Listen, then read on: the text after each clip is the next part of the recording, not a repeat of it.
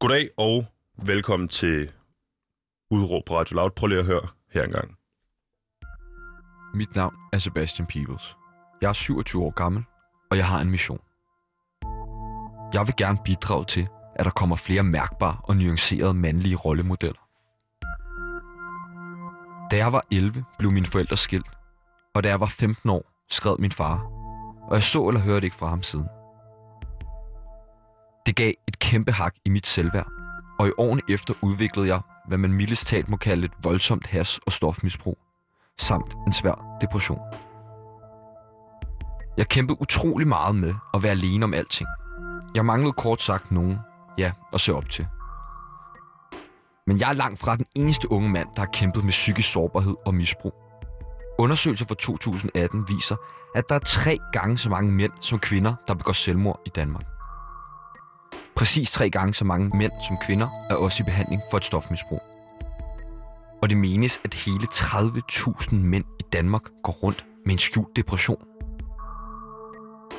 Mit helt store ønske er jo, at nogle af dem, som rigtig mange, i hvert fald unge mænd, ser op til, som rapper, fodboldstjerner eller skuespillere, tager noget ansvar og udnytter deres platform til at sætte fokus på, hvad jeg kalder mere generelle problemstillinger. Som sagt, goddag og velkommen til programmet Udråb her på Loud, som i dag skal handle om mandlige rollemodeller. Det skal handle om det at være en sund og en god mand i 2020. Det skal handle om far-søn forhold, og så skal det handle om meget mere, alt sammen med udgangspunkt i den podcast-serie, der hedder Jagten på de mandlige rollemodeller, øh, som også var det, vi hørte en lille lydbid fra her. Alt det her, det har dagens gæst en holdning til. Det er nemlig ham, der står bag podcast-serien, øh, hvis første to afsnit er tilgængelige nu. Øh, og det er også ham, vi følger her i serien. Velkommen til dig, Sebastian Pibels. Mange tak skal du have. Nu øh, er de første to øh, afsnit kommet. Jeg har hørt øh, dem begge to, og så har jeg lært en masse om dig, ligesom øh, på den her rejse øh, øh, sammen med dig på de her første to afsnit, øh, som sagt. Hvordan føles det egentlig at være udkommet? Øhm, jamen, det er en rar fornemmelse. Det er en lettelse. Altså, jeg har jo arbejdet lang tid på den her podcast. Det har været undervejs i nogle måneder, og den er også ligget klar i nogle uger nu. Så jeg har egentlig gået og trippet lidt bare for at få den ud. Så det har været en forløsning og rart. Øhm, og ja, også lidt underligt jo. Fordi det er jo en meget personlig podcast, som vi også kommer til at tale meget mere om. Som, øh, hvor jeg har delt nogle ting, som jeg ikke har delt med andre før. Så på den måde øh, har det jo også været grænseoverskridende. Er det derfor, du tænker, øh, eller du bruger ordet, øh, du gået trippet lidt? Altså fordi der, er, uh, uh, der kommer nogle, nogle, nogle ting ud, du måske ikke har delt med andre mennesker før, som øh, du så også ligesom bliver vurderet på øh, på bagkant? Ja, altså man er jo lidt nervøs for, hvad for nogle reaktioner, der kommer, når man deler sådan nogle ting om sig selv. Men de har været positive. Jeg er ikke med, blevet mødt med noget negativt endnu, men har faktisk fået rigtig, rigtig mange positive tilbagemeldinger, både fra venner og bekendte og folk, jeg ikke rigtig snakker med. Så det har været fedt. Jeg tænker også, øh, det er sjældent, jeg oplever, at folk sætter sig selv i, i, i den her øh, sårbarhedsposition, og så faktisk bliver, bliver havlet ned ovenpå det. Det er som regel noget, der foregår inde i, i, i hovedet på den, der er øh, den sårbare. Øh, men Sebastian, nu siger jeg, øh, får dig præsenteret som øh, podcastvært, øh, og selvfølgelig øh, også hovedperson i den her podcast, øh, Jagten på de mandlige øh, rollemodeller. Hvad laver du ellers ud over at være podcastvært? Jamen, så er jeg journalistpraktikant her på Radio Loud. Lige præcis. Ja. Det siger øh, producer øh, Pauline derude, det skal jeg lige have styr på. Øh, det er du nemlig, øh, min kollega, og øh, øh, et program, Sebastian, jeg har glædet mig lidt til at lave her, efter, øh, efter vi blev enige om, at det var noget, vi skulle lave her på programmet, fordi øh, lytterne ude skal hverken snydes for øh, en, øh, en holdning, eller øh, den klassiske, øh, det her klassiske, eller programmets klassiske format. Øh, vi gør det simpelthen bare sådan lidt øh, på en øh, indhavsmåde i dag, øh, og inviteret dig i studiet. Men kan du prøve at forklare mig og lytteren sådan lidt fra toppen af, øh, hvad handler den her podcast, Jagten på de mandlige rollemodeller om? Ja, altså, det er jo et projekt, som er vokset, kan man sige, øh, til, til lidt forskellige ting, fordi jeg blev jo meget klogere, eller er blevet meget klogere, i løbet af, at jeg har lavet den her podcast. Men overordnet set, så startede den, startede den med, at jeg ligesom... Først og fremmest så har jeg jo en historie, som gør, at jeg har manglet mandlige rollemodeller i mit liv. Men derudover så opstod der også for nyligt en undren hos mig over, hvor at de mandlige rollemodeller var henne. Når jeg kiggede rundt sådan i mediebilledet, så synes jeg, at der var utrolig mange kvinder, som er rigtig gode til at bruge deres platforme til at sætte fokus på problemer generelt. For eksempel så sådan en som Sofie Linde, synes jeg er et super godt eksempel, som jo er tv-vært, og så stiller sig op på scenen til Zulu Comedy Gala og taler om sexisme, og bruger hendes platform som kendt person til at sætte fokus på noget, som er et problem for hende og for andre kvinder. Og det synes jeg er meget beundringsværdigt, at man ligesom udnytter sin platform til det, og til at hjælpe andre til at i talesætte noget, som kan være svært. Og så begyndte jeg at kigge lidt, om der var nogle mænd, der ligesom på en eller anden måde gjorde noget lignende. Øhm, vi skulle blandt andet tilrettelægge en debat på debatprogrammet Touché her på Radio Loud, hvor at vi skulle snakke om kropsidealer. Og listen over kvindelige kropsaktivister i Danmark var bare så lang. Og der er så mange virkelig cool piger og kvinder, som snakker om, hvordan man skal være okay med sin krop og hvordan man ser ud. Men mænd, dem var der ikke nogen af. Altså, der var ingen mænd, som ligesom er kropsaktivister her i Danmark. Og det øh, ligesom lag, hvad skal man sige, lidt oven på den tese, jeg allerede havde i forvejen om, at mænd ikke rigtig formår at bruge deres platform til ligesom at tale om generelle problemstillinger. Og hvad, hvad kunne det være for nogle øh, generelle problemstillinger for mænd? Ja, jamen det er jo lige det, fordi at der er jo mange, der tænker, når de hører det, altså tænker de, at mænd de har det jo super godt, fordi at vi har det her patriarkalske opgør lige nu, som jo er super vigtigt. Øhm, men det er bare, at selvom mænd de har det rigtig godt på mange af de punkter, så er der en masse andre punkter, hvor mænd ikke har det særlig godt. Nogle rigtig, rigtig vigtige parametre, som på en eller anden måde lidt er blevet overset. Fordi hvis man bare kigger på sådan nogle statistikker som kriminalitetsstatistikkerne, så er det 80% af alle lovovertrædelser i Danmark bliver begået af mænd. Mm-hmm. Altså mænd, de er tre gange så mange mænd er misbrugere som kvinder. Altså tre gange så mange mænd som kvinder begår selvmord. Man mener, der er 30.000 mænd i Danmark, der går rundt med en skjult depression. Så hvis du kigger på alle sådan nogle tal, altså, så er det jo meget tydeligt, at mænd ikke har det særlig godt i forhold til kvinderne. Så uden, øh, uden nødvendigvis at skulle gå ned i en analyse af, hvordan øh, kvinder er gode til at bruge deres platforme øh, for at hjælpe kvinder med, med, med, med klassiske kvindedagsordens øh, ting, så har du i hvert fald identificeret, øh, der er mangel på det her, når det kommer til mænd. Altså, der, der, der er få mænd, der måske går ud i virkeligheden. Nu siger du det her med, at vi er overrepræsenteret i selvmordsstatistikkerne. Vi er overrepræsenteret i generelt, når det kommer til selvskade, øh, kriminalitet osv. Øh, men du kigger måske ud i, i, i et dansk samfund, hvor der ikke er nogen, øh, det kunne være rapper, øh, nævner du selv i den her podcast, øh, fodboldspillere, mm. alt muligt andet, som ligesom går ud og tager den her kamp. Er det mm. rigtigt forstået? Ja, det er lige præcis det. Hvem kunne det være?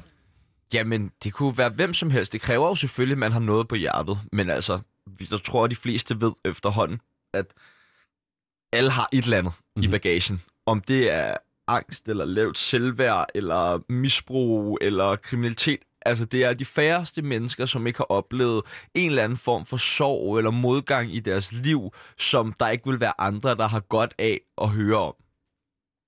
Men altså, jeg tænker jo, det kunne være alt muligt lige fra, altså, Pierre Emil Højbjerg på landsholdet til, hvad skal jeg sige, Gilly og Branko. Altså, det er jo, det spænder bredt. Der er jo mange danske mænd i mediebilledet, som ligesom bliver idealiseret. Mm-hmm. Øhm, men altså, jeg kunne da også, jeg tænker lige så vel i udlandet, er der jo også rigtig mange, altså jeg sagde jo altså noget Messi og Cristiano Ronaldo, det ville være super befriende, hvis de også gik ud og talte om nogle af de her ting, og satte noget fokus på, ja, mens mentale sundhed for eksempel. Jamen jeg kunne da nærmest, øh, som derfra hvor jeg står i hvert fald, have en oplevelse af, at der nogle gange er, det har nærmest en modsat effekt, for hvis du kigger på en Dwayne The Rock Johnson, mm. eller hvis du kigger på en Cristiano Ronaldo, eller Øh, det kunne være en Zlatan Ibrahimovic, eller nogle af de her øh, mandemænd, mm. øh, efter, de, efter de mere klassiske øh, standarder. Det skal vi også snakke om i det her ja. program, hvordan de her ting udvikler sig selvfølgelig. Men så tænker jeg tit, så vil jeg, så vil jeg sige, hvis du kigger på The Rock der, øh, så er det sådan noget indhold på hans sociale medier med, at jeg skal være motiveret over at se ham være på, øh, på, på, på, på steroider og være kæmpestor, så skal jeg ligesom som mand tage det her ind og tænke, åh oh, fedt, nu har jeg så motivation til at løbe en tur, eller hvad det nu måtte være. Hvis jeg kigger på Zlatan eller øh, Cristiano Ronaldo, så får jeg sådan den samme oplevelse et eller andet sted. Jeg er ikke mand nok, fordi jeg er ikke ligesom mand, mandemand-agtig type, øh, som, som de her fodboldspillere kunne være. Øh, så kunne det måske også være en idé, at de skruer lidt ned, eller skal vi kigge til sådan nogen som Mathias Anker Jørgensen, som jo for et par år tilbage øh, tidligere, eller på nuværende tidspunkt også fodboldspiller i FCK og landsholds øh, fodboldspiller, går ud og, og, og taler øh, mod øh, homofobi på, på fodboldstadions.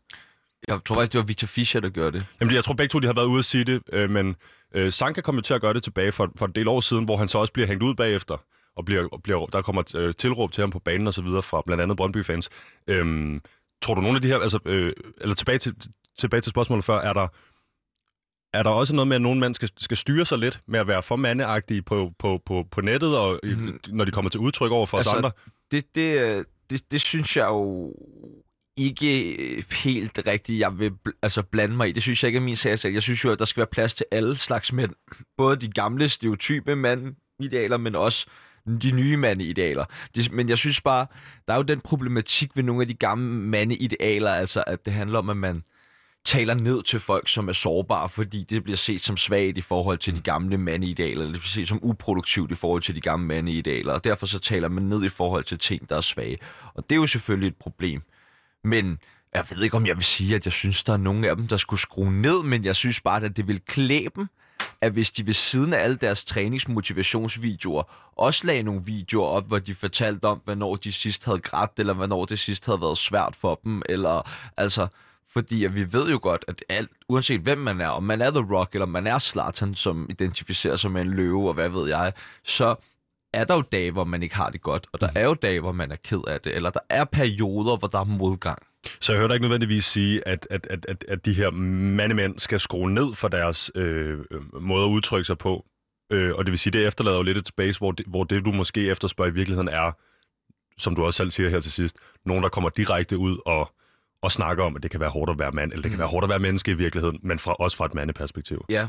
Øh, tror du, der er noget ved de klassiske mandeidealer, der modarbejder, at de her måske lidt mere... Øh, ja, skal vi sige, nyere, eller lidt mere trendy mandeidealer, følsomme, sårbare mandeidealer, øh, kan komme, til, kan komme til udtryk? Ja, 100 procent. Altså, det er jo bare sådan en ond cirkel, altså, fordi de gamle mandeidealer, det er jo sådan noget med, at man skal være stærk, og man skal give tryghed til sin familie, og man skal have et arbejde, og man skal skaffe mad på bordet.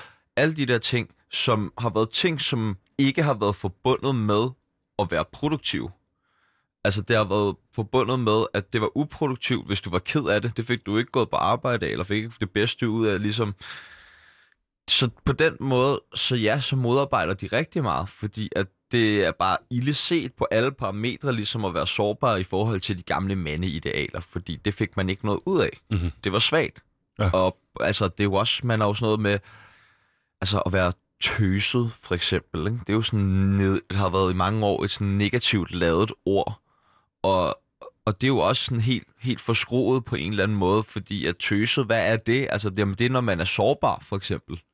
Og på den måde, så har man så fået en eller anden kultur, hvor de her gamle mandeidealer, de er enormt meget modarbejder, ja, de nye på Præcis. en eller anden måde. Øh, Sebastian, vi skal, vi skal nok vende tilbage til øh, det her mere, mere specifikt det omkring øh, de mandlige rollemodeller.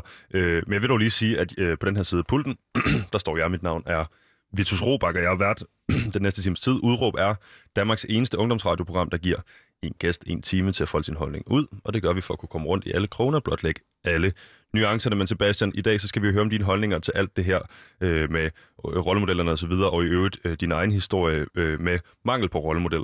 Øh, men først så vil jeg dog lige øh, bede dig om dit udråb. Det er jo øh, noget, vi gør her i programmet. Øh, et udråb, der indkapsler din holdning i forhold til dagens emne. Og hvad er det? Øhm, de klassiske eller de, mand, de klassiske mandlige rollemodeller er fucking outdated. Er fucking outdated. Hvornår er de blevet det?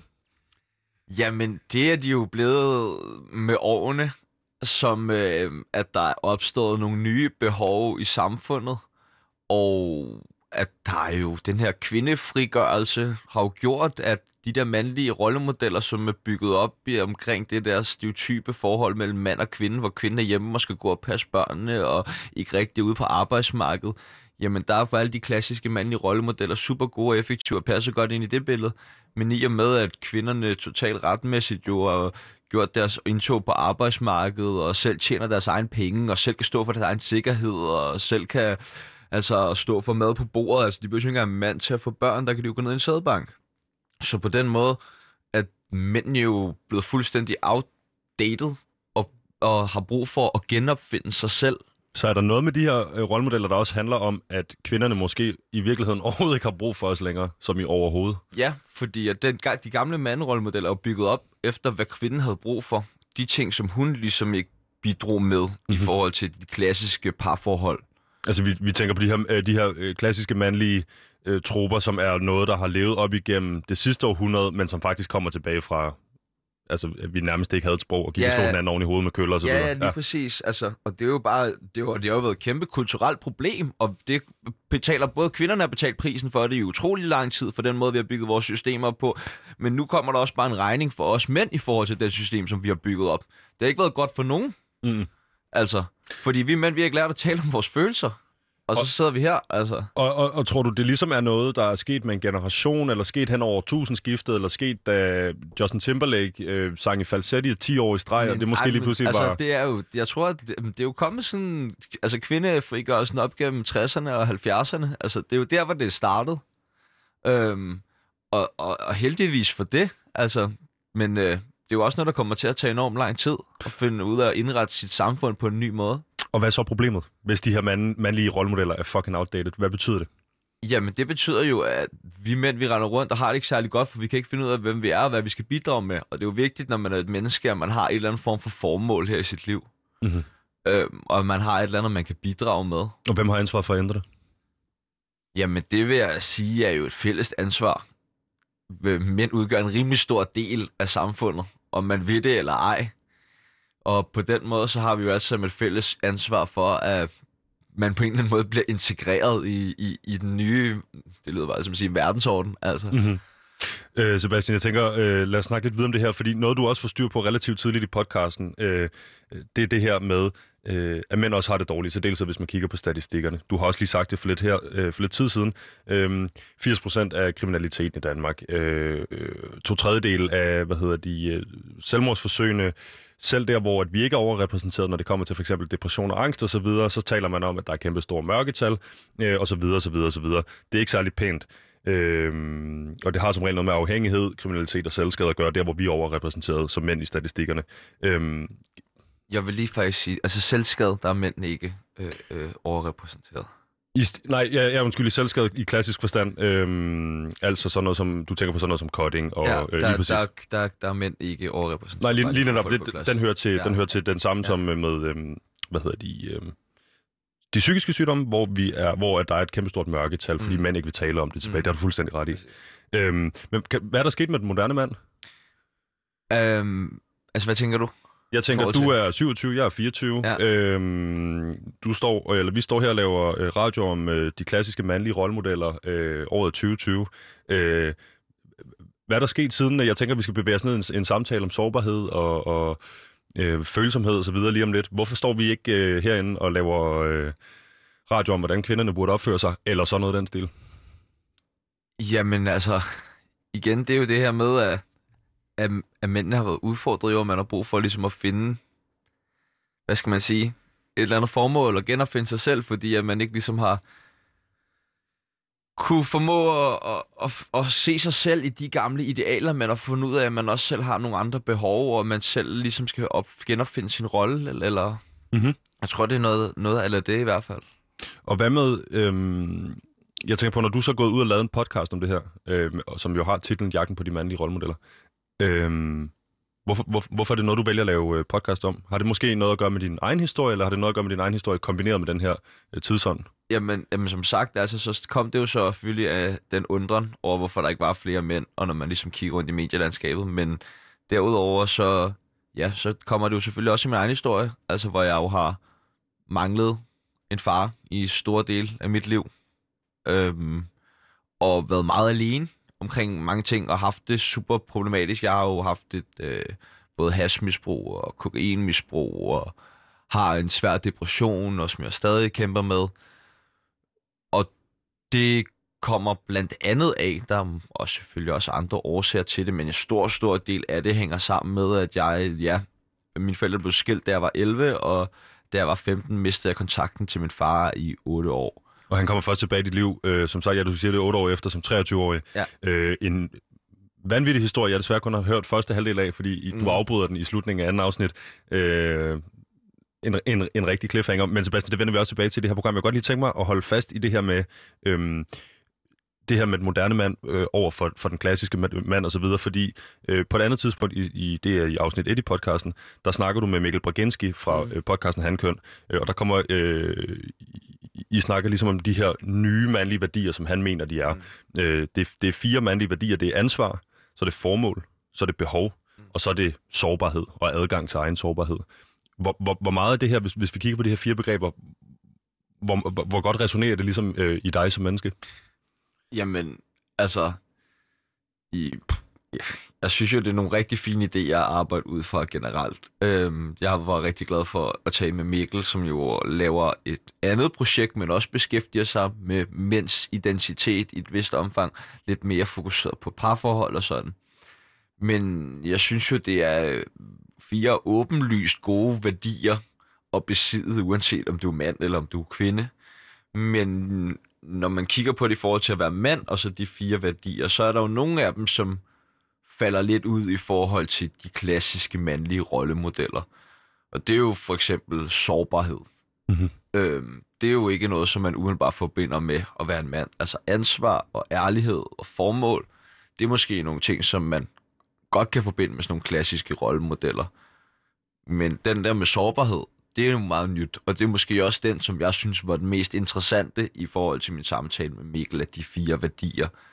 Fordi at det med sårbarhed, det er jo, hvis man er sårbar, så er det jo også nemmere at tale om tingene, eller hvis man er god til at vise sin sårbarhed i hvert fald. Og derfor tror jeg jo, det er en egenskab, som er vigtig at besidde, hvis man på en eller anden måde skal være rollemodel. Fordi der skal man jo stille sig op og tale om noget, som i hvert fald de, de rollemodeller, som jeg efterspørger, fordi jeg, jeg talte også med nogen i min fjerde afsnit af podcasten, som kommer snart. Øh, har jeg talt med to unge drenge, som har været venner i 17 år, men der snakker vi blandt andet også om det her med rollemodeller selvfølgelig, og de snakker om at skelne mellem professionelle rolle, eller ja, sådan professionelle karrieremæssige rollemodeller og så sådan følelsesmæssige rollemodeller. Mm-hmm. Øhm, og der tror jeg bare, at i forhold til at skulle have nogle mere følelsesmæssige rollemodeller, så er den her sårbarhedsparametre utrolig vigtigt. Hvor, Øhm. hvor, hvorfor? Jamen, det er jo fordi, at hvis man ikke er sårbar, så er det jo svært at tale om nogle ting. Altså, det er jo ofte, at det er en egenskab, som bidrager til, at man kan åbne mere op. Og det er jo det, som jeg efterspørger hos de her mandlige rollemodeller, det er jo at skulle åbne op omkring nogle ting, som er svære, som jeg er sårbar. Så hvis man kigger lidt øh, hønen og ægget-agtigt på det, er det så ligesom, er det op til nogle mennesker, der, altså nogle mænd, der ikke måske er vokset op med sårbarhed som en mandlig kvalitet? Øh, er det op til dem ligesom at, at omstille sig til at blive sårbar, eller er det op til os som den næste generation ligesom at stå ved det her med, at mænd, mænd skal også kunne være sårbare og skal kunne være åbne om deres følelser? Og... Ja, det øh, tror jeg helt klart er næste generations job. Altså, nu kan jeg jo ikke tale på... Øh, altså, det, det, det er jo nok med min generation og, og ned efteragtigt. Øh, og man kan jo ikke generalisere på den måde. Der er jo selvfølgelig masser af sikkert der er også fra ældre generationer, som vil hoppe med på den her bølge forhåbentlig. Men jeg tror også bare, at det er sværere, fordi man kommer fra forskellige tider, og der er sket utrolig meget med verden i løbet af de sidste 30 år, og derfor gør det også bare, at vores generationer har et helt andet syn på verden, Mhm. mm-hmm. tror jeg generelt. Hvis vi kigger øh, lidt videre, så øh, Sebastian, så har du... Øh, du laver den her podcast, og jeg kunne egentlig godt tænke mig at, at lige bruge lidt tid på at høre, øh, hvad er ligesom, hvad er missionen? Hvad er missionen for den her podcast? Fordi som sagt, jeg har kunne høre de første to afsnit. Mm. Mm. Øh, der er fem mere, Der, er- ja, der kommer tre til her om kort tid. tre til om kort tid. er planen i hvert fald, at jeg laver fem til hen over de næste par måneder. Okay, så vi er ligesom kun begyndt på den her rejse. Men hvad er det for en, kan du prøve at hjælpe mig lytterne at forstå med, hvad er det, ligesom, hvad er det for en mission, du er, er, er, er gået ud på den her øh, Ja. podcast? Altså, som grundlæggende, og som vi jo har allerede har snakket lidt om, det har jo været det her med, at jeg gerne vil bidrage til, at der forhåbentlig er nogle flere kendte mænd i et eller andet omfang, der vil stille sig op og tale om nogle ting, som har været svære for dem. Og så har det jo udviklet sig lidt til, at nu vil jeg gerne bidrage til, at mænd generelt bliver bedre til at tale sammen. Fordi at det tror jeg måske, der skal til, før at man kan få nogen til at stille sig op. Det, det, er, sådan, det er lidt et svært problem, hvor de, hvor fanden skal man lige starte henne. Men det er i hvert fald den her problematik med, at mænd er dårlige til at snakke sammen, og også til ligesom at tale højt omkring deres problemer. Mhm. Og det er jo noget, som i nogen omfang har været almindeligt kendt i lang tid. Men det er noget, som jeg gerne vil bidrage til, at der kommer en ændring i forhold til den kultur. Så det er ligesom din mission. Men hvad er vigtigt for dig at få fortalt undervejs her? Jamen, det er vigtigt for mig at give et nuanceret billede af, hvordan det er at være mand. Det, øh, det, det, det tror jeg er en af de vigtigste overvejelser, jeg har med, når jeg laver det. Det er, at det skal være forskellige typer af mænd og forskellige baggrund og etnicitet og alder. Og ja, altså, jeg har jo haft en del mænd allerede inden og snakke om det, og har også allerede planer om, om flere, hvor det er, de spænder meget forskelligt i forhold til, hvad de laver sådan. Øh, ja. Men er det også øh, for at undgå at reproducere den samme stereotyp? Øh, altså hvis nu du kun var gået ud til hvide mænd i 40'erne, Ja, for jamen, at bruge eksperter for eksempel. Ja, ja, klart. Og så, altså, så at, tror jeg også, det er med til at tale ind i det der overordnede billede af, som jeg også gerne vil være med til at fortælle, at det er jo meget nuanceret at være mand, og der er jo også stadig nogle mændemand derude, og også mændemand i yngre generationer og på vores alder, sådan der, som er indrettet efter de gamle mandeidealer. Det skal der også være plads til. Det er jo bare fordi, at det er svært med de nye mandeidealer i forhold til den kultur, der har været, at jeg ligesom gerne vil lave det her og bidrage med det. Og hvorfor skal der være plads til de her, øh, hvis, man, hvis man siger lidt hårdt, hvorfor skal der så være plads til de her klassiske mandidealer, som jo måske øh, langt hen ad vejen er... Vi er måske på vej væk fra dem. Øh, er en årsag, tænker jeg nogle gange. Ja, men det, altså, der skal jo være plads til, til alle. Det er jo bare sådan, jeg har det, og der er jeg måske lidt hippieagtig, det ved jeg ikke. Men jeg synes, at der skal være plads til alle. Øhm, fordi at det har jo også været positivt, at der har været de her mande, mandeidealer, og der er jo også nogle kvinder, som trives bedst med en partner, som opfylder det, og i de gamle parforholdskonstellationer. Og det skal der jo også være, være plads til. Så der skal, være, der skal være plads til øh, den nye generation også, der gerne øh, tør tale lidt om vores følelser og åbne op osv. Der skal selvfølgelig også være plads til øh, dem, der måske ja, hænger fast altså, i... jeg synes ikke, at det skal være så sort-hvidt, at enten skal det være det ene eller det andet. Og, Og man kan måske også, man kan jo lære hinanden at bruge lidt af det ene og bruge lidt af det andet, fordi den klassiske mandemand har været god til at tage ansvar og god til ligesom at handle og sådan noget, og det er jo også nogle positive værdier i et eller andet omfang. Men altså, alt med måde. Ja, fordi jeg tænker også, nu snakker vi tidligere om det her med, at den klassiske øh, mandemand kunne, kunne desværre have en lidt, altså have en aktiv negativ effekt på, på, den, på den nyere mand. Det kunne for eksempel være en, far, en farfigur, eller en Mm. onkel, en morfar, whatever, som ligesom står og banker dig oven i hovedet og siger, nu skal du huske at være en rigtig mand, ikke? Mm. Øhm, men det tænker du ikke, så- altså det, det, det, det er vigtigere for dig, at der er plads til, til det hele, end... Ja, altså, det er, jo vigt, det er jo vigtigt selvfølgelig, at hvis man er en mandemand, og man får en, en, en søn, som også, fordi, og jeg synes, det er mandemand, altså, fordi man er jo stadig en mandemand, selvom man er følsom og sårbar, altså, så er det jo ikke, fordi man er, Det, Men- det, altså det tænker det i hvert fald, det er jo dit, det er dit udgangspunkt for, for, for den her podcast, at, Ja. det, at det skal man kunne være. ja, og det, og så, altså, jeg tænker jo, det handler om, at man så har en forståelse for hinanden, og man har en forståelse for, at man kan være anderledes, og at det også kan noget, og man ikke er mindre end mand, fordi at man er følsom, man gerne vil tale om sin, og hvis man er en far, der har en søn, som er mere følsom end en selv, jamen, så skal man jo kunne rumme det på den ene eller den anden måde, og det er jo måske forhåbentlig noget af det her, som kan bidrage til. Mm-hmm. Det tænker jeg i hvert fald kunne være... Øh, det flugter med din mission, hvis det kunne bidrage med det. Det håber jeg. Hvad er det for nogle tanker, du så gør dig i forbindelse med at åbne op og dele øh, om dit eget liv og dine egne erfaringer i forbindelse med at lave den her øh, podcast? Fordi det er jo, som jeg siger, øh, det er de første to afsnit, der er tilgængelige. Det er en ret ærlig rejse, man som lytter er med på her. Øh, jeg tænker, som, som du sagde tidligere, vi er også kolleger. Altså, jeg kunne aldrig ligesom have gættet, at du har været ude for noget, der var så vildt i citationstegn. Øh, hvad gør du der af tanker om, hvad, hvad du skal dele, hvad du ikke skal dele? Jamen, jeg har gjort mig de tanker, at der er ikke noget, jeg ikke vil dele. Øhm, der er jo meget af mit liv, som har været forbundet op med at lyve. Så det tænkte jeg, at jeg i hvert fald ikke ville gøre, hvis jeg skulle lave den her podcast. Og hvad er det for allerede her en lille kontrast mellem øhm, et eller andet sted, hvor du ikke har været i, i lige så høj grad af udvikling, som du er nu? Du siger, du har været vant til at lyve. Er det i forbindelse med øh, mangel på god øh, mandlig rollemodel? Øh, eller er det noget ned i det her stofmisbrug, du snakker om? det, eller? Det, det startede, ja, med at lyve startede i forbindelse med, altså med min far, han ikke var der, og jeg var flov over, at han for eksempel ikke havde et sted, hvor jeg kunne bo, efter mine forældre blev skilt. Så var der ikke, havde han ikke en lejlighed, hvor der var plads til mit værelse, altså. Øhm, Så du lyver over for øh, klassekammerater over og så for klassekammerater og sådan noget om, ja, hvor min far bor, og siger, han bor steder, hvor han ikke gør, og sådan taler ham ligesom op. Så der startede jeg ligesom med at lyve. Men altså, så er jeg jo bare, jeg har lavet mange ting, når man er misbruger, så er man jo også rigtig nemt ved at lyve omkring forskellige ting.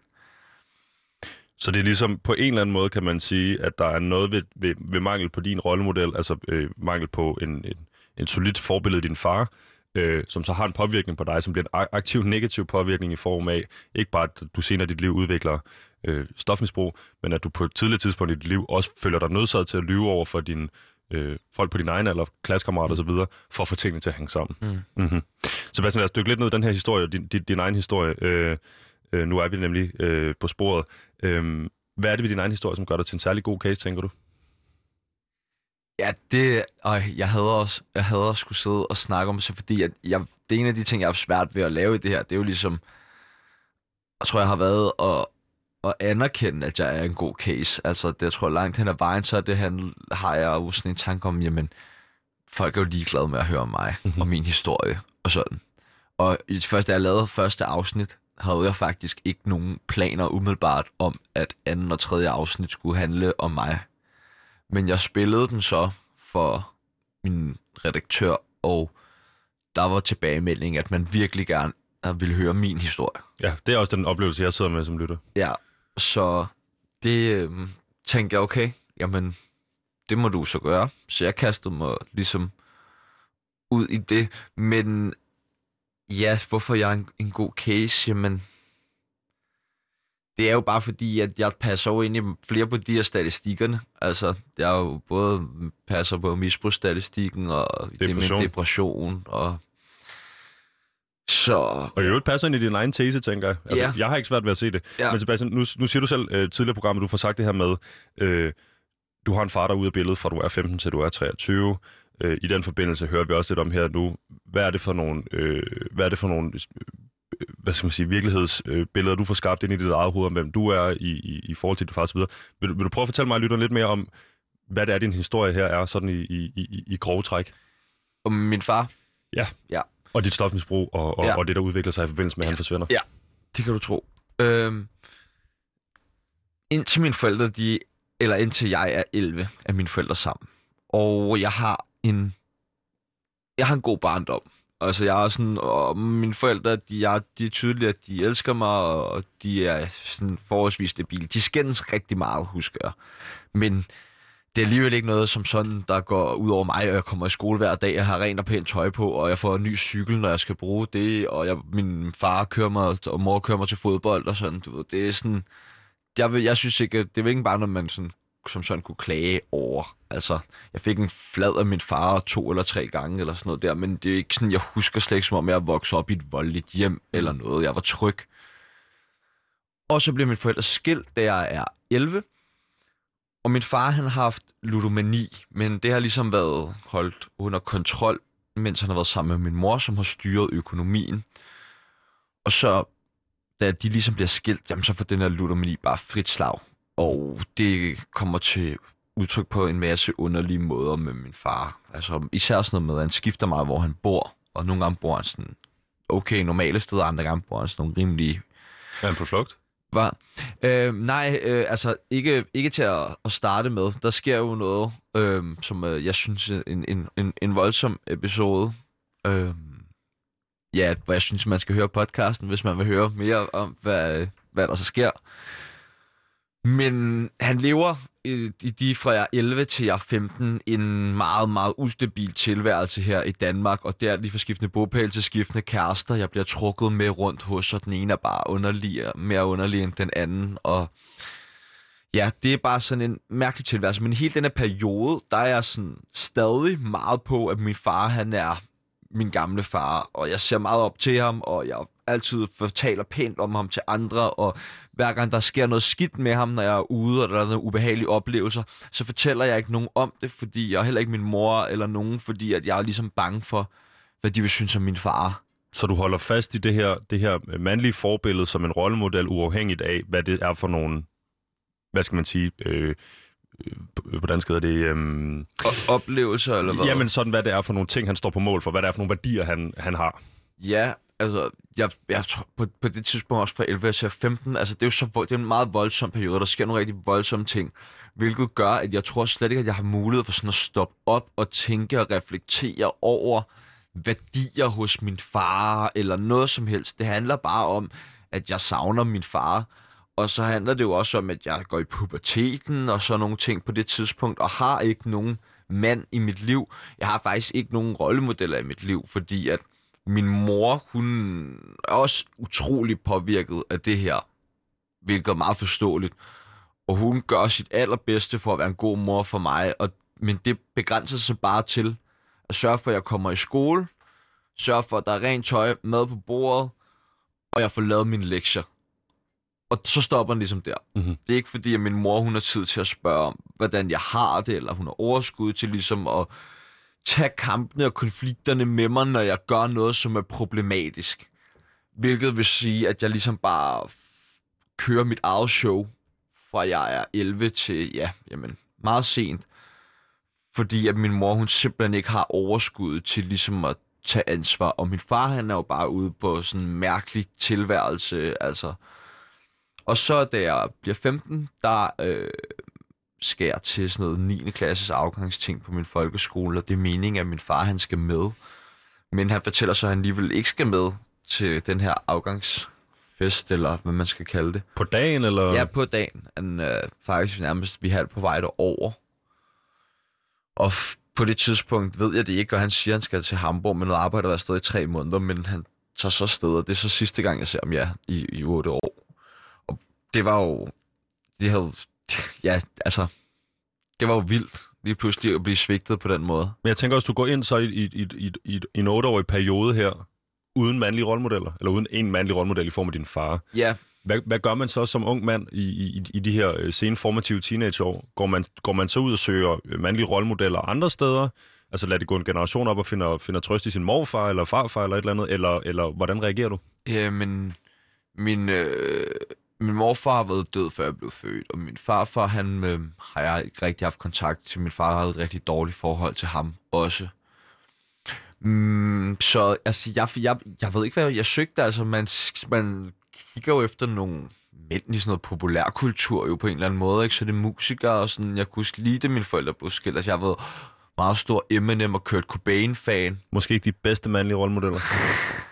Det, øh, det, kan man, det kan man selvfølgelig sige, men altså, jeg havde jo noget til fælles med dem et eller andet sted. Jeg følte mig jo sådan lidt forpint, og jeg følte mig jo efterladt jo af, af en, en forældre, som jeg tror begge af de Det- kunstnere kan identificere sig med. 100 procent.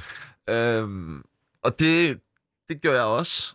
Så det var jo sådan nogle, jeg havde, og det, men, men det er jo ikke, fordi hverken Kurt Cobain eller Eminem har været særlig gode til at være ude og tale om nogle af alle de her problemer, problemer de har haft. Altså, så har de lavet en sang eller en rap om det, men de har jo ikke som sådan stået på, på mål for det. Og det havde det været fantastisk, hvis, hvis Eminem han ligesom havde været ude og snakke om, hvordan han havde dealet med, at hans far bare skrev, da han var lille.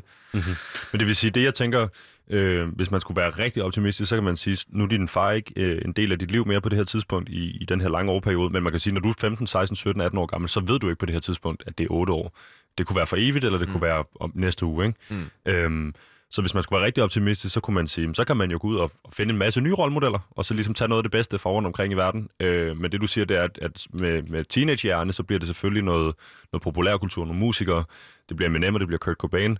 Øhm, Og, og det er lidt det, der er problemet, fordi at du, du går ikke ud som teenager og begynder at søge efter følelsesmæssige rollemodeller. Det er de her professionelle, karrieremæssige rollemodeller, som du naturligt vil se op til. Og der, det er derfor, at jeg efterspørger, at nogle af dem måske kunne bidrage til noget af det, som nogle af de følelsesmæssige rollemodeller gør.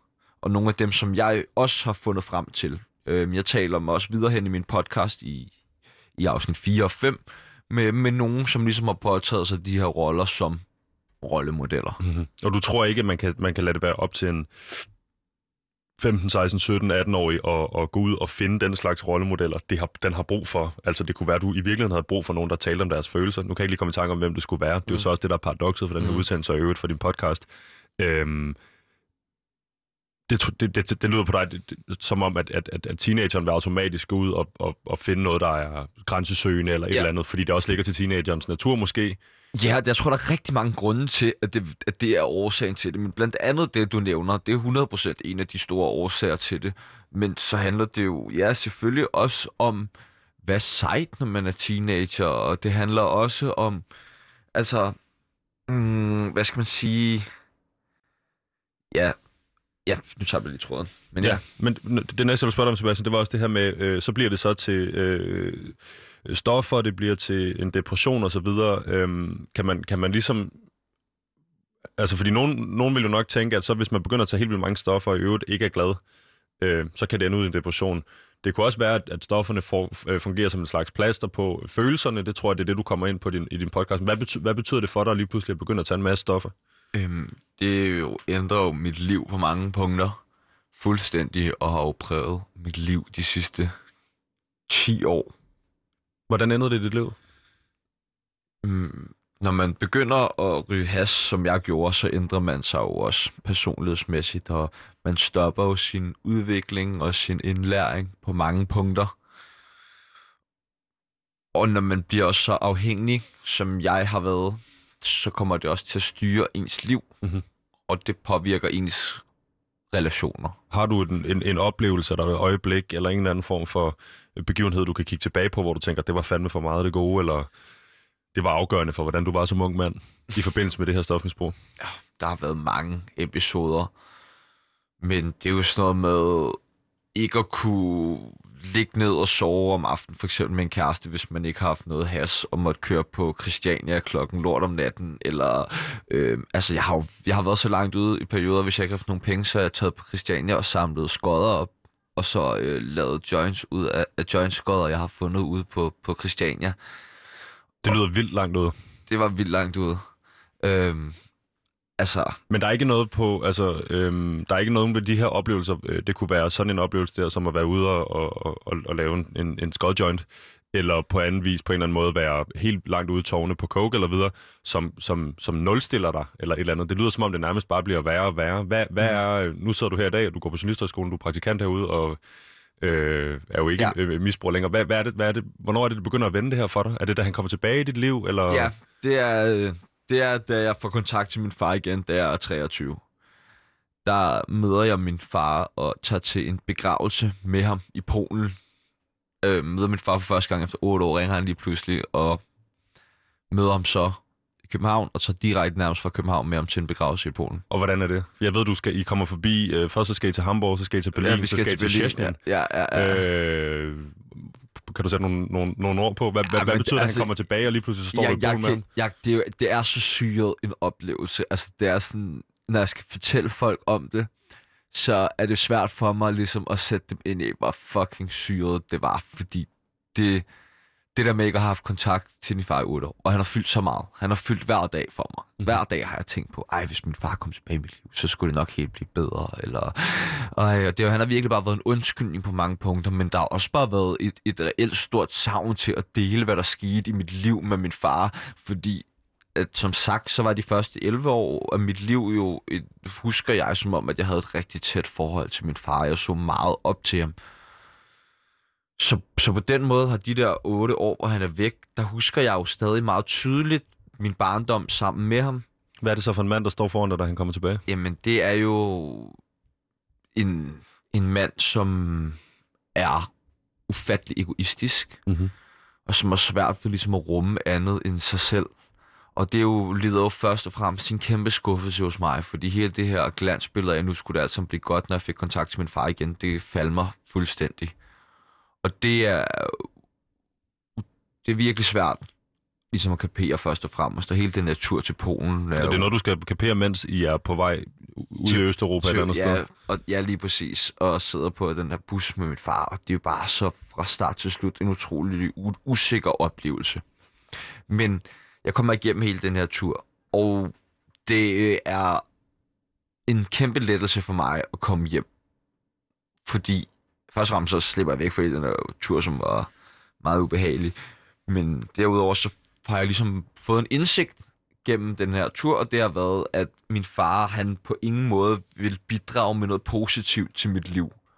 Og det er det, som der bliver vendepunktet i forhold til mit misbrug, og i forhold til, hvad skal man sige, de problematikker omkring min far, som har været i mit liv. Det tror jeg lige, skal forstå, Sebastian, fordi det lyder på mig som om, at nu er han ude af dit liv i mange år. Du, du uh, har tillægger dig en masse dårlige vaner. Øh, du har også kæreste, jeg ved, at der også er lyspunkter rundt omkring i dit liv, men, men overvejende, som du får fortalt den her historie, som jeg forstår det på dig, så er det otte rigtig, rigtig hårde år. Mm. Så kommer han tilbage ind i dit liv. Hvordan kommer det til at have en positiv effekt fremadrettet? Ja, det er fordi, at som sagt, så har jeg brugt de otte år på at tænke meget på min far, og tillagt ham meget sådan af årsagen til, hvorfor jeg opførte mig, som jeg gjorde. Og hvorfor jeg havde misbrug og alle de ting. Men da jeg så finder ud af, at min far ikke er nogen, hvad skal man sige, helgen, eller nogen, der skal ligesom komme ind og, og redde mit liv, men faktisk er en rigtig negativ indflydelse og øhm, negativ kapacitet i mit liv, så... Og, og, og hvordan kommer det til udtryk, at han er negativ? Altså nu ja, ser du den her, den her tur til Polen, men er, ja. det, er det et spørgsmål, om du kigger på et menneske, du ikke kan genkende? Er han blevet, har han ændret sig fysisk? Er han, er han et røvhul, eller altså sådan... Øh... Det er sjovt, at han havde ikke ændret sig fysisk. Så, så det gjorde jo også, at det, når man lige så ham først, så var det meget nemt at falde tilbage i, at man havde den der forestilling om, at han var ja, den samme gamle far, som der ligesom havde været sammen med min mor. Men han var bare mega egoistisk, og han var bare overhovedet ikke det, jeg havde forestillet mig, at han havde umiddelbart ingen interesse i mig og mit liv. Og hvordan oplever du den her egoisme? Jamen, det var bare, at han ville bare kun snakke om sig selv, og, og se Stranger Things, skal jeg forstå. Ja, præcis. Altså, vi sidder på bussen, og det eneste, han ville på vej derned, det var at snakke om sig selv, og så ville han gerne til Stranger Things. Jeg tænker ellers, hvis, man, hvis nu det var mig, der var kommet tilbage til en søn, og jeg havde været væk i de mest formative år i en ung mm. mands liv, tør jeg godt nærmest sige mellem 15 og 23. Mm. Øj, hvor vil jeg have mange spørgsmål. Er det, er det det, du også tænker måske som ung mand? Hvorfor, er det, du ikke, hvorfor, hvorfor vender du ikke noget af den her kærlighed eller interesse over... Mm, fuldstændig. Det er jo lige præcis det, som det handler om. Øhm, og det er jo også det, som det jo gør at det bliver meget nemt hurtigt for mig at indse, at den her mand, som sidder ved siden af mig, og egentlig er min far, han har ikke nogen interesse i at være min far. Han har ikke nogen interesse i at skulle være i mit liv på nogen måde. Han er en, en egoist. Og derfor så hvor jeg jo så, når jeg frem til den konklusion, da jeg kommer hjem, at han kommer ikke til at påvirke mit liv på nogen positiv måde. Hvis jeg vil have det anderledes i mit liv, jamen, så er det op til mig selv. Og den det, den selvindsigt og den erkendelse, uanset hvor, hvor, hvad, hvad skal man sige, altså nemt det lyder, så har det bare ikke været en, jeg har kunne komme til i løbet af de otte år. Der har jeg været hæmmet af at have den her relation til min far, som jeg troede, jeg skulle have i mit liv, før at det kunne blive godt. Men da jeg finder ud af, hvordan han egentlig er, og jeg er jo også vokset op, der er også forskel på, hvordan man ser tingene, når man er 15 og når man er 23. Så på den måde kunne jeg se meget mere igennem ham også der var 23, fordi som sagt, der, jeg var 11 og 15, hvor min far stadig var i Danmark, før han ligesom tog afsted, der troede jeg stadig på, at min far han var helt fantastisk, og at min far han var en eller anden supermand, selvom han jo faktisk ikke havde været det fra den dag, hvor mine forældre de blev skilt, da jeg var 11. Mm-hmm. Så det åbner jo op for, at jeg kan begynde at arbejde med mig selv, og mit misbrug og min depression og alle de ting, fordi at nu ved jeg ligesom, at det skal komme ind fra mig af, og det skal ikke komme, fordi min far han kommer tilbage i mit liv, men det er mig selv, der skal ændre på noget, det er mig, der skal gøre noget. Så, så det var jo ligesom det, som der gjorde, at ja. Har det så været en, øh, det er godt og vel, øh, det må være godt og vel fire år siden, har det været en, en, en en ren udvikling herfra? Er det gået, øh, kun gået opad? Nej, eller? nej, overhovedet ikke. Og jeg har jo haft en eller anden forestilling i mit hoved om, at det er gået bedre, end det er. Og i og med, at jeg lavede afsnit 2 og 3 sammen med min ekskæreste, Sara, så har jeg også snakket det her meget igennem. Og jeg møder Sara et halvt år efter, at jeg mødte min far der i Polen. Så Sara har ligesom været med på sidelinjen fra, at jeg har fået kontakt til min far igen, der efter otte år. Og hun har et meget andet billede af, hvordan situationen har været. Øhm, der har 100% været masser af fremdrift, men der har også været rigtig meget tilbagegang. Og der er en enormt lang rejse for mig endnu, før jeg er der, hvor jeg gerne vil være med mit liv. Men det, som, det, altså, som der har givet mig noget for min far, som altså, er det vigtigste for at kunne ændre sig, det er jo den her selvindsigt i forhold til, hvad mine problemer er, og at det skal komme ind fra mig selv, og at, altså, fordi det er jo, tror jeg jo, et eller andet sted. Man er nødt til at erkende, hvilke problemer man har, og at man skal gøre noget ved dem, før at man kan gøre noget. Og hvad med den her far? Bliver han kørt ud på sidesporet, eller... Um, jamen, uh, det må man høre afsnit 3 for at høre, hvad der Det må man høre. Jeg vil love for, hvis man, hvis man tænder den her podcast, øh, toeren er en cliffhanger, fordi man efterlader dig i Polen med en, øh, en, en, jeg kan huske, en Skoda eller en lader med jeg ved, det, Pols teknomusik, lige ind et bryllup og ja. gang i den. Sebastian, nu spurgte jeg dig tidligere, øhm, hvad det var for en mission, du var taget ud mm. på i forbindelse med at fortælle den her øh, podcast. Nu er podcasten jo produceret langt hen ad vejen, men er du stadigvæk på missionen? Ja, det er jeg. Jeg er helt klart. Der er jo masser, som sagt, nuancer til det her, og det her til at være en moderne mand, og det kommer også an på, hvem man er, og hvad man kommer fra, hvilke udfordringer man har. I afsnit 5, der snakker jeg blandt andet med Ali Najai, øhm, som øh, er skuespiller, men også tidligere har været en del af bandemiljøet, og er anden øh, generations indvandrer. Mhm. Og der snakker vi meget også om det her med at være, have anden etnicitet end dansk og bo i Danmark. Og der kan jeg jo tydeligt forstå på ham, og en, jeg snakkede også med en forsker i integration og, ja, hvad skal man sige, identitetsdannelse for folk med anden etnisk baggrund end dansk. Og der kunne jeg forstå på dem, at der er behov for andre rollemodeller, fordi der er nogle andre problematikker for for, for eksempel ja, unge med anden etnisk baggrund end dansk, end der er for, for danske unge mænd. Så det er, ja, der er jo mange forskellige ting, så jeg bliver helt sådan klogere. Og det er tilbage til din, øh, dit rimelig nuancerede billede af det her med både at være mand mm. Og, og hvad der egentlig skal være plads til. Men ja. Sebastian, jeg tænker på, øh, nu har du været på den her rejse. Øh, jeg har også, øh, jeg har i, i mit eget jeg har en far, øh, som har været et super godt forbillede, og, og alting har spillet sig. Jeg har alligevel endt ud af det hasmisbrug, jeg var ung, mm. øh, på nogle andre bekostninger og noget. Jeg har så fundet min vej tilbage og haft den her oplevelse af, at øh, det har været sundt for mig at dele det. Det har været sundt for mig at være åben omkring det, øh, og i øvrigt fortælle folk, at det var det, der foregik. Øh, fordi så kunne man være med til at afstigmatisere det. Øhm, jeg har ikke været ude på den her, øh, på det her, øh, på det her øh, mere, mere mangelige mandlige øh, rollemodel. Det har du, og derfor kunne jeg godt tænke mig at spørge øh, sådan her lidt øh, afslutningsvis. Øhm, vi snakkede tidligere om øh, Mikkel Bragenskis ansvar, formål, behov og adgang til egen sårbarhed. Er der, er der en af de her ting, der er vigtige, eller har du lært noget, som går ud over Mikkels viden omkring det her? Noget, du ligesom selv kan sige, det her det er min, det er min læring øh, i forbindelse med, hvad den moderne mand skal kunne, og hvad det er for nogle kvaliteter, der tilhører. Ja, altså jeg tror, at min, min, min egen lag, det er jo ikke, jeg synes, Mikkels øh, fire, form, fire parametre, de spænder jo ret bredt, så de rammer jo ind i de fleste ting, man vil sige.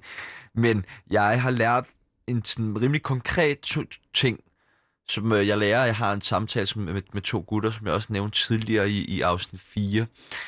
Og det her med, at vi, vi drenge, vi skal blive bedre til at tale sammen med hinanden. Altså, det er virkelig, virkelig vigtigt, fordi at det ligesom generelt vil åbne op for en masse ting. Hvis man lærer at blive bedre og bedre til over to, så kan det også blive nemmere i grupper, så kan det også blive nemmere i større forsamlinger, så kan det også blive nemmere for kendte mænd at bruge deres platform, eller hvad ved jeg. Så vi skal være bedre til at tale sammen. Vi skal bedre til at tale sammen. Og vi Og skal åbent bedre, og ærligt. og åbent og ærligt. Vi skal være bedre til, fordi at der, er- jeg synes, der, at der er sket en lille ting, og det er blevet nemmere, og man kan, der er nogen, der kommer og siger, hey, jeg har det faktisk dårligt. Men så den reaktion, man får tilbage, kan ofte være rigtig, rigtig tom. Drengen ved ikke, hvad de skal gøre med det, og det hænger jo sammen med forskellige ting, blandt andet, at mænd, de slet ikke lærer et sprog ordentligt for deres følelser. Men de skal prøve alligevel at tage sammen. Det er det, jeg har, har lært af det. Og en måde, man kan gøre det på, det er, at drenge er rigtig gode til, når man er sammen, så skal man være i store grupper, så er man 10 eller 12 drenge sammen, eller i hvert fald 4-5 drenge sammen. Og så skal drenge vist være bedre til at være sammen alene, to og to. Mhm. Fordi at det gør, at der er et rum, hvor det er lidt nemmere at åbne op og blive hørt og blive set. Og hvordan kommer man i gang med det? Date, date en ven har jeg hørt. Date en ven. Ja. Sig lidt mere om det. Jamen, at man, øh, jamen, gå ud to og to. Altså, sørge for at lave ting med sin kammerat. Lave noget mad, eller gå en tur, eller et eller andet. Og så kræv først og fremmest dine venner, at når du spørger dem om, hvordan de har det, og forklare dem, hvorfor de har det, som de har det. Og ikke tage bare sådan der, har du det godt? Altså, godt, ja, jeg har det fint, tak. Altså, for gode varer. Men ligesom prøve at spørge lidt mere ind til det, og lade folk åbne sig op, og spørge interesseret ind til det, fordi det handler jo også meget om, når man skal fortælle noget til andre, jamen hvem er det, der modtager det, hvordan reagerer de, og hvor interesseret virker de i det, og giver de ligesom et rum, hvor det er, at man har lyst til at åbne sig op. Så det skal man også tænke over. Seb, jeg kunne godt tænke mig, Sebastian, godt tænke mig at spørge dig om en sidste ting, mm. øh, fordi vi har godt og vel halvandet minut tilbage her. Men øh, dig selv som mandlig rollemodel, det kunne være over for fætter og kusiner, det kunne være over for niæser og nevøer, det kunne være over for, øh, for mig. Du er to, Mm. to, tre år ældre end mig, du kunne være en rollemodel for mig i virkeligheden. Er der noget, har du lært noget om dig selv? Har du udviklet dig selv? Øh, øh, eller har du, har du gjort nogle tanker om, hvad det er, som... som altså, Jeg du tror- spiller også en rolle. Jeg, jeg tror, at jeg har lært... Lige nu står jeg med en følelse i forhold til, hvad jeg har lavet, hvor jeg faktisk er blevet slået lidt tilbage i forhold til, hvor langt jeg troede, jeg var i min egen selvudvikling. Der har jeg nok fået øjnene op for, at jeg stadig har lang vej endnu i forhold til, hvad for nogle idealer, jeg selv gerne vil leve op til. Og hvad er det næste skridt? Ja, det, det næste skridt er at lave en, en masse flere fede afsnit, og på den måde blive klogere, fordi at jeg synes godt nok, at jeg selv i hvert fald har lært rigtig meget af at lave det, jeg har lavet indtil videre. Og jeg vil gerne lære endnu mere, fordi jeg synes, det er vigtigt, at vi udvikler os som mænd, så vi kan bidrage til det her samfund på, på nogle flere måder, end vi har gjort tidligere. Fantastisk. Sebastian, tusind tak, fordi du vil komme forbi og snakke lidt om din podcast i dag. Tak, tak fordi jeg måtte komme. Jeg vil sige til lytteren derude, den er at finde, hvor du lytter til din podcast. Den hedder Jagten på de mandlige rollemodeller. Øhm, Gud og lyt den. Jeg synes, den er skidegod. Første to afsnit derude, der kommer øh, tre snart, og så kommer der fem mere. Måske det fortsætter ud i en evighed. Du har lyttet til programmet Udråb her på Loud med mig, Visus Robak. Programmet er produceret af Park Productions. Dagens producer hedder Pauline Kloster. Og vi vender tilbage igen i morgen fra 12.05 til 13.